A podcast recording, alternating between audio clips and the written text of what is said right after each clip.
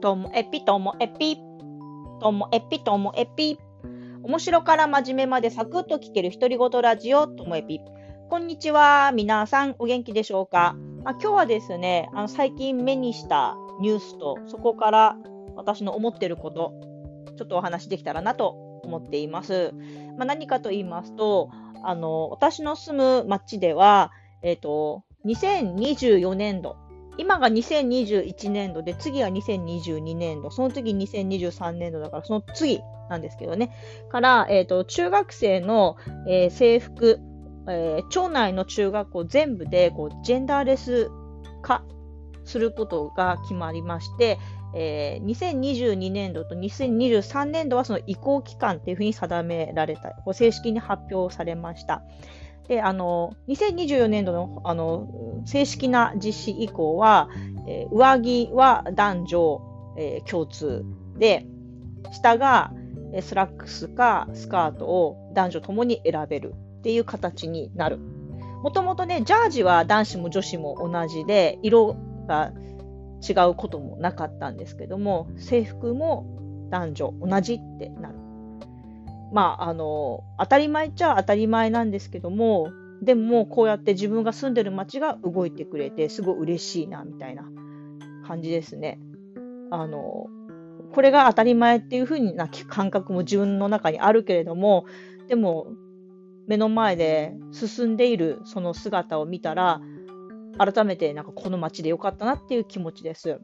なんか思い返せば、自分が中学校の頃は当たり前のように男子と女子が制服も違うし、ジャージの色も男子と女子で分けられていたりっていうのが当たり前だったんですよね。で、あとは、例えば女子は家庭科、男子が技術っていう風にして、えっと、女子が技術をやるチャンスって時間数で言ったら少なかったんじゃないかな。逆に男子が家庭科やる機会も少なくて、男子はなんか木工とかの道具持ってたと思うんですよね。でも今は当たり前のようにそれが一緒にやる。だから、なんてことない、今になってみれば当たり前っていうことが昔はああだったんだみたいなことですよね。男子と女子が分けられて体育をやるとかっていうのも。でも今じゃあ一緒だしとかっていう。だから本当にこの制服も多分何年か経ったらそれが当たり前ってなるんだろうなって思います。で、私自身もなんか自分にはそんな大きな力はないけども、できるところからなんかこういうのってあの自分ができることをやりたいなと思ってて、例えばあの今やっている適応指導教室のホット。ホットにはあのトイレが2個ありまして、もともと教員住宅だったところを中をきれいにしてくれたときに、例えば、えー、教員住宅だったらついていたお風呂がいらなかったり、あとなんか部屋も壁を取り払ったり、でその代わりに、えーと、トイレを2個にしてくれたんですけど、そしたら最初打ち合わせの時に、じゃあ広い方を女子、こっちを男子とかなんか言ってたから、いや違うんだと。もうトイレ丸1丸2でいいんだと。主張して、で、私のあの考えを、で、男子と女子で分ける必要ないと。むしろそれが抵抗に感じる人もいるから、やめてくれと。もう丸1、丸2いいんだというふうにして、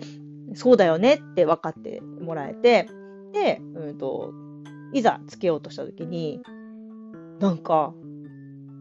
その担当の人は良かったけど、今度は施設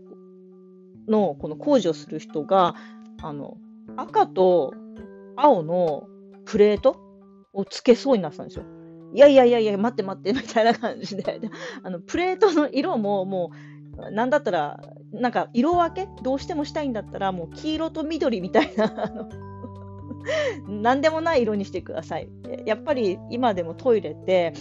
赤が女子の象徴で、青が、とか黒が男子の象徴だったりするので、まあ、どっちでもなさそうな、うんと、本当はね、水色とかいいなと思うんです。パープルとか。でもまあ、見えやすい色っていうので、まあ、黄色と緑にしてもらったんですけど、今でも、その、トイレは、どっちを誰が使ってもいいっていう風にしてます。なので、なんか、うんと、自分ができることってすごい小さいかもしれないけれども、でもこうだったらいいな、ああだったらいいなっていうのをこうやっている自分だからこそ、今日のこのニュースがすごい嬉しく感じました。きっと私自身、あの昔スカートを履くのが好きじゃなかったので、それもあって私服の高校がいいなって、私にセーラー服似合うわけないし、みたいな。ベリーショートだったし。まあそういうのもあったんで、多分今自分がここに暮らして中学生だとしたら、間違いなくスラックス選んでると思います。スカートを選ばないんじゃないかなっていうふうに思ってます。だから理由はどうであれ、こう選べるってことは素晴らしいことだなと感じました。今日も最後までお聴きいただきましてありがとうございました。さようなら。